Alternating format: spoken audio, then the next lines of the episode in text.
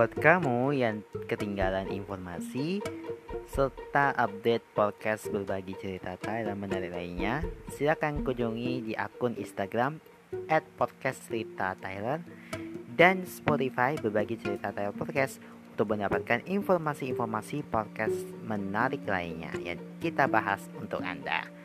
Jangan lupa juga untuk selalu follow akun Instagram at mata underscore underscore dan Twitter at Demata Saputra untuk mendapatkan informasi mengenai program-program unggulan lainnya. Selamat mendengarkan.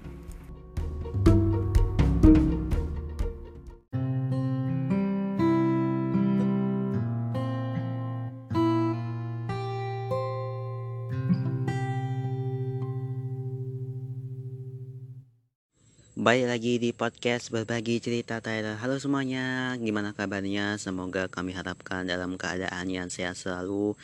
Uh, walaupun masih pagi, aku bikin tag ini untuk kalian semua.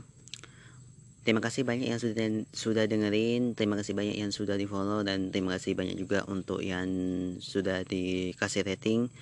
Buat yang belum, cepat buruan di follow di Spotify, Twitter dan juga Instagramnya jangan lupa terus kasih rating dan kasih tombol lonceng supaya kamu nggak ketinggalan episodenya. Kali ini aku akan membacakan salah satu cerita dari temanku juga yang katanya punya perasaan yang sangat galau. Langsung saja yuk kita dengerin bersama. Apa ini rasanya beranjak dewasa?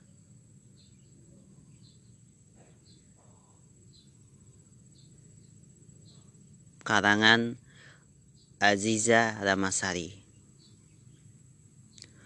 Jujur, aku sangat bingung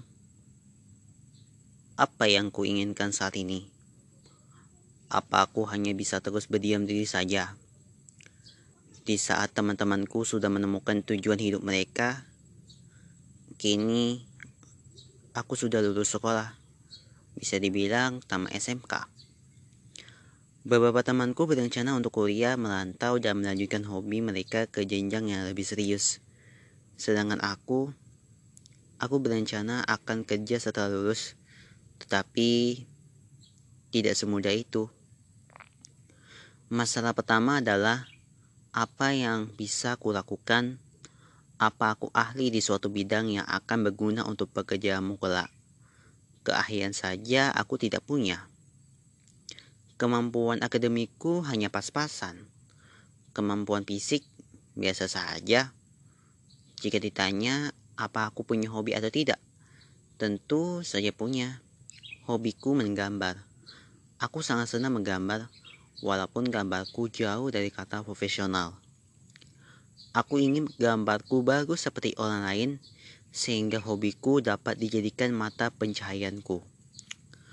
Aku juga ingin menjadi ilustrator terkenal. Tapi menurutku itu tidak mungkin deh. Aku sering mengalami masa-masa di mana aku tidak bisa menggambar lagi.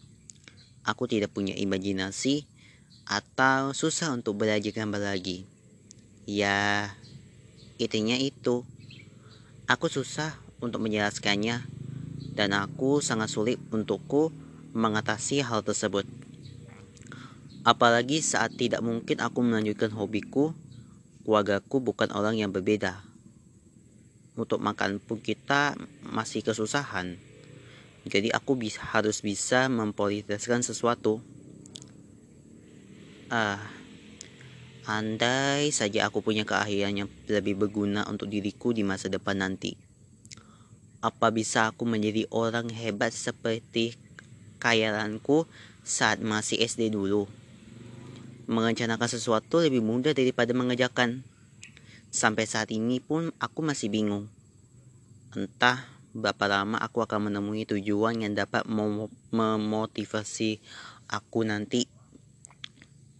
Entah berapa lama aku akan menemukan jawaban yang kucari selama ini. Apa jalan menuju kedewasaan memang sehebat ini ya? Ini sudah berat. Apalagi sampai nanti aku menjadi tua memang tidak bisa dibayangkan akan menjadi apa diriku di masa depan. Sekarang Hmm. Sekarang aku hanya mencoba melakukan apa yang terbaik untukku dan untuk keluargaku. Aku hanya bisa berusaha bukan semangat.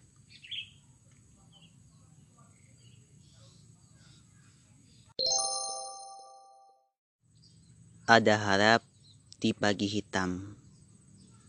Karangan Ahmad Fayudin. Sina Jingga masih begitu malu menampakkan dirinya. Seakan tak sanggup menghilangkan sajian malam dengan taburan kelap-kelip bintang di langit. Sementara kaki-kaki Devin telah begitu cepatnya menaiki deretan anak tangga yang berjajar rapi tepat di atas uang kamarnya. Si Najingga yang masih begitu tampak malu seakan ia pasah keluar untuk menuruti inginnya yang begitu besar. Ayo dong cepetan atau di sana udah sunlight belum? Tanya dirinya kepada sahabatnya bernama Atta.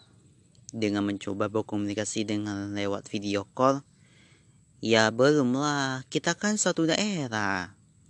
Jawabnya sembaring tertawa mendengar pertanyaan dari Devin. Udah muncul, ya ampun keren banget loh. Suara tinggi Devin hampir saja membuat Atta terkejut.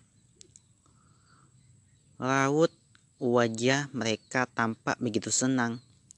Senyum keduanya begitu tampak sama di antara sinar jingga dari sang fajar yang masih redup. Walau dalam ruangan yang berbeda, mereka tampak begitu merasakan kebersamaannya. Kedua mata mereka begitu menggambarkan ketulusan dalam bingkai persahabatan. Devin, Anak perempuan berusia 16 tahun itu begitu sangat menyayangi sahabatnya yang bernama Atta. Memang begitu berbeda ketika teman seusianya lebih memilih untuk bersahabat dengan sesama jenisnya. Dia justru lebih nyaman ketika sahabat dengan Atta yang merupakan anak laki-laki. Baginya, Atta adalah pelindung sekaligus tempatnya untuk berbagi senang dan keluh yang sering kali melandanya. Ia begitu tidak akan bosan ketika diharuskan bersama Atta seharian. Tentu saja momen itu akan ia habiskan untuk tertawa serta berbagi kisah ini dan itu.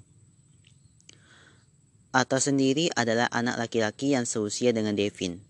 Bagi Devin adalah pelipur lala ketika ia sedih. Karena mereka sangat menyukai satu hal yang Tuhan ciptakan Fajar mereka sangat menyukai Fajar.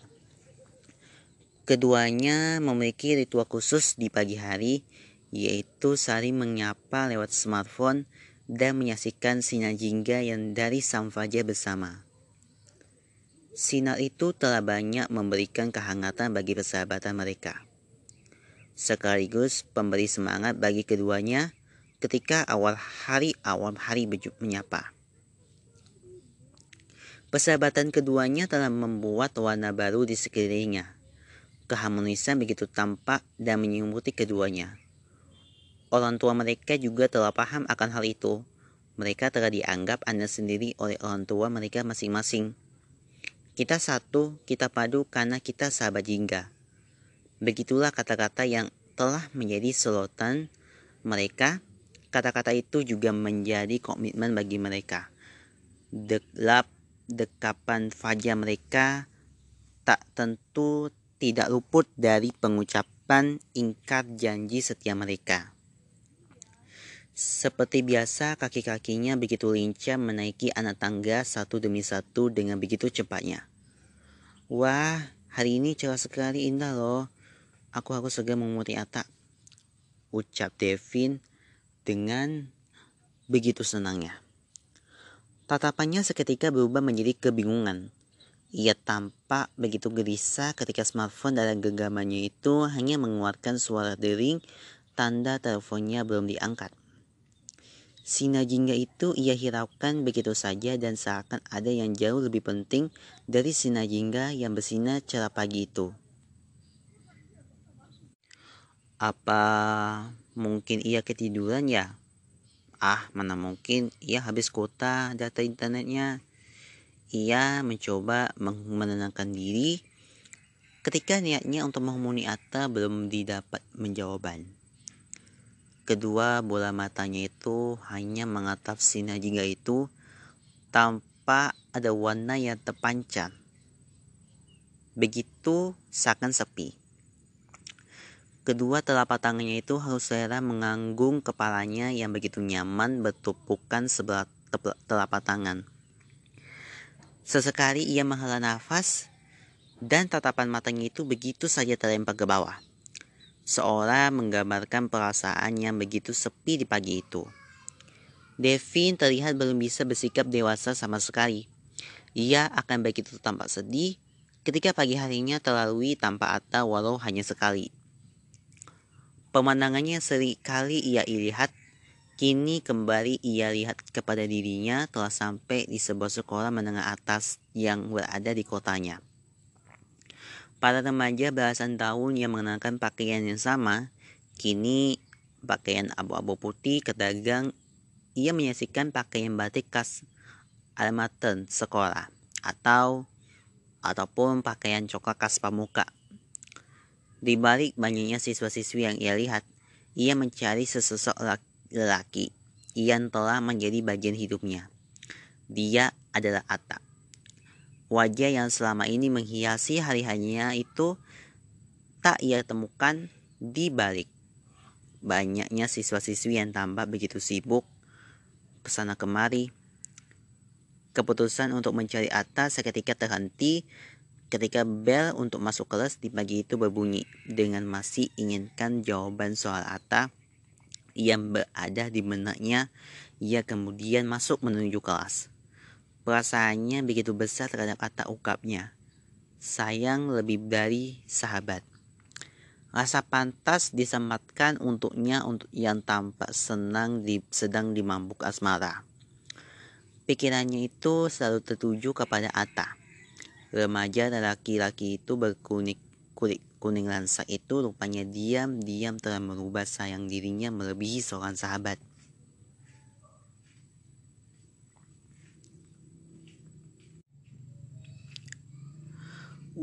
Ruangan kelas itu seketika berubah menjadi taman bunga. Tidak ada orang lain, hanya ia dan Atta yang begitu gembira menikmati hari bersama. Sinar jingga yang menghiasi cakrawala telah menambah keharmonisan keduanya.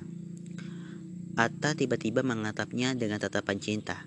Semakin lama ia benar-benar semakin merasakan gejolak asmara menari-nari di hatinya. Eh Devin, bengong aja kamu. Siapa yang menemukan bau butuh pertama kali? Bu Diana telah menghentikan buaya mimpinya. Sontak, ia terkejut disertai riohnya soal tertawa dari teman sekelasnya. Dia langsung saja diminta keluar dari ruangan itu, resiko bagi dirinya yang sibuk di mambuk asmara. Keesokannya semuanya terbayar ketika dirinya itu bertemu dengan Atta. Akan tetap ada yang jauh berbeda. Atta begitu tak memengaruhi minat untuk menampakkan senyum kepadanya hanya wajah datar yang ia peroleh. Sementara di samping Atta, ia menjumpai Alfi, perempuan yang begitu cantik dan akhir-akhir ini terlihat begitu dekat dengan Atta. Sontak saja, perasaan hancur seketika. Ia tidak melihat Atta yang selama sekali ia kenal, bukan hanya sekali. Balasan yang sama ia diperoleh di hari-hari berikutnya, Begitupun bagi hari yang ia dilalui tampak begitu suram tanpa adanya Atta. Benaknya tertuju kepada Alfi, perempuan yang ia dianggap telah merebut Atta. Ia berpikir bahwa Alfi yang telah merubah sikap Atta sehingga Atta berpaling darinya. Tentu saja sikap Atta yang berubah itu membuat kehidupannya tak lagi indah. Pagi hari ia benar-benar merelakan untuk tidak melihat sajian fajar lagi. Murung dan sedih menjadi pilihan darinya. Ia benar-benar dilanda rasa yang pahit dan belum bisa rasakan sebelumnya. Dek, kamu makan ya? Nanti kamu sakit loh. ucap Mama Farin kepada Devin sembari menyodorkan sepiring nasi.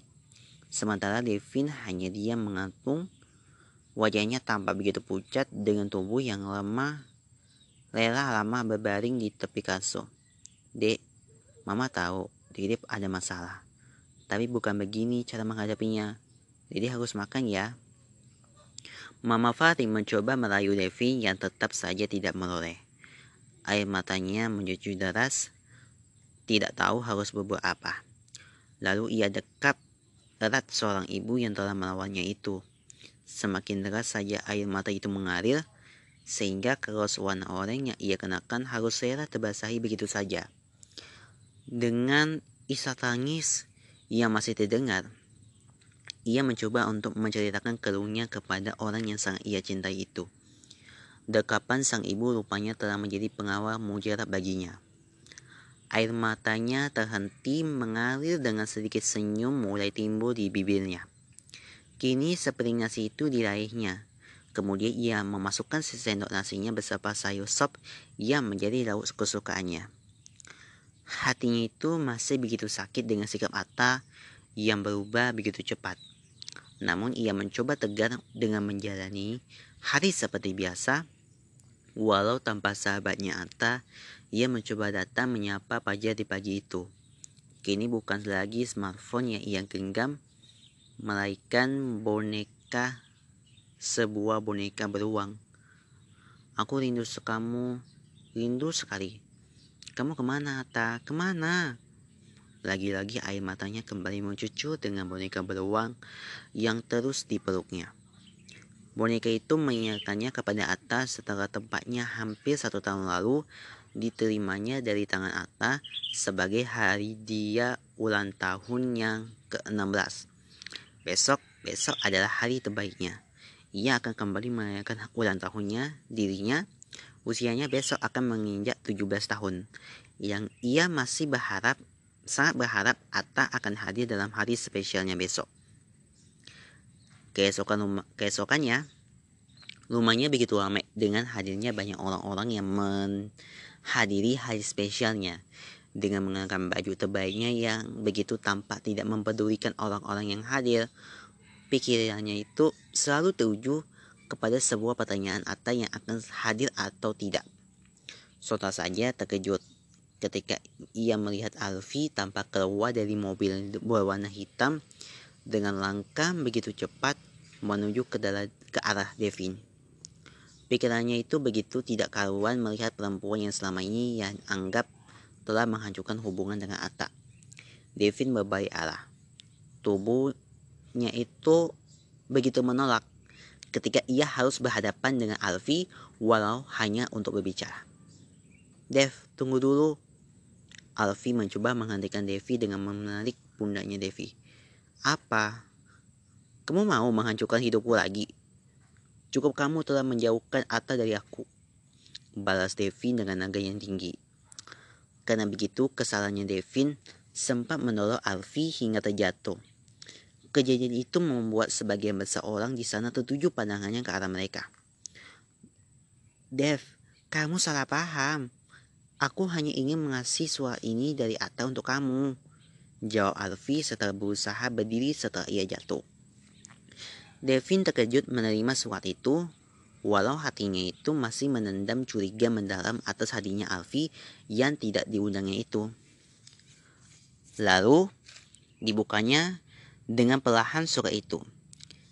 Seketika bu, kedua bola matanya itu menangis melihat pesan tersurat dari tulisan Atta yang tergambar jelas di surat itu. Dalam surat itu, Atta mencoba untuk memberikan ucapan selamat atas ulang tahunnya hari ini. Namun ia menjelaskan namun ia juga menjelaskan jika dirinya itu sengaja menjauh dari Devin karena Atta sedang menidap kanker hati atau tidak ingin memisahkan Devin. Karena itu ia menyembunyikan hal itu dari Devin. Atas sekarang dirawat di rumah sakit Kiana Wadana Dev. Ujar Afi yang tidak tega melihat Dewi Pintu menangis. Mendengar hal itu, ia langsung pergi menuju ke rumah sakit itu dengan mengenai motor yang biasa ia lakukan.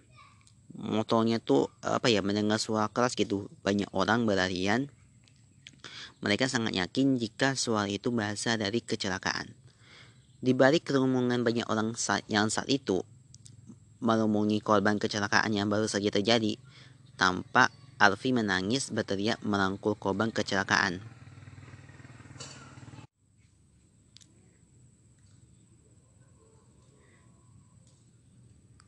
Devin, kamu harus bertahan, Dev. Ucap Alfi dengan isak tangis melihat keadaannya Devin. Alfi memang sengaja untuk mengikuti Devin saat itu. Tanpa sengaja ia menyaksikan Devin terserempet mobil truk hingga membuatnya hilang keseimbangan dan mengamalkan diri di tiang lampu dan hal itu membuatnya mengalami luka yang begitu parah. Kalau jendela kamar yang gelap itu kini mulai terhiasi sinar jingga di pagi itu. Dengan senyum tipis Atta yang seketika muncul beriringan air mata menetes kedua bola matanya. Atta begitu berharap paginya itu akan dilalui bersama sahabatnya Devin seperti pagi-pagi sebelumnya. Dari arah pintu, di rawan itu tampak Alfi berjalan dengan perlahan sembari membawa wajah senyum. Namun ada hal yang sepertinya ia sembunyikan. Akhirnya, Ata kamu sudah siuman. Sembari dirinya menuju ke arah Ata. Devin, Devin, mana Al? Dia ke mana? Kamu udah memberitahu ia bukan? Tanya Ata dengan bekas air mata yang masih menempel di kedua pipinya. Aku udah ngasih tahu kok Ata. Jawab Alfi dengan wajah yang begitu yang kemudian menunduk. Terus Iya kok di sini, kenapa? Dengan wajah yang penuh tanda tanya. Dengan air mata yang kemudian menetes di kedua pipinya, Alfi menjelaskan jika Devin kini hidup dalam dirinya. Setelah kecelakaan yang kemudian merendut dirinya, Devin sebelumnya meminta agar hatinya didongorkan ke atas. Saat it, yang saat itu Devin tahu kalau Atta membutuhkan donor hati untuk kesembuhan Atta. Mendengar hal itu, Atta begitu terpukul, ia menjerit dan begitu tidak mampu menghadapi keadaan yang menimpa dirinya. Sahabat yang selama ini yang begitu ia sayangi kini sudah tiada, namun hati dan cita Devin tetap berada bersama Atta dalam tubuhnya. Sekian. Terima kasih.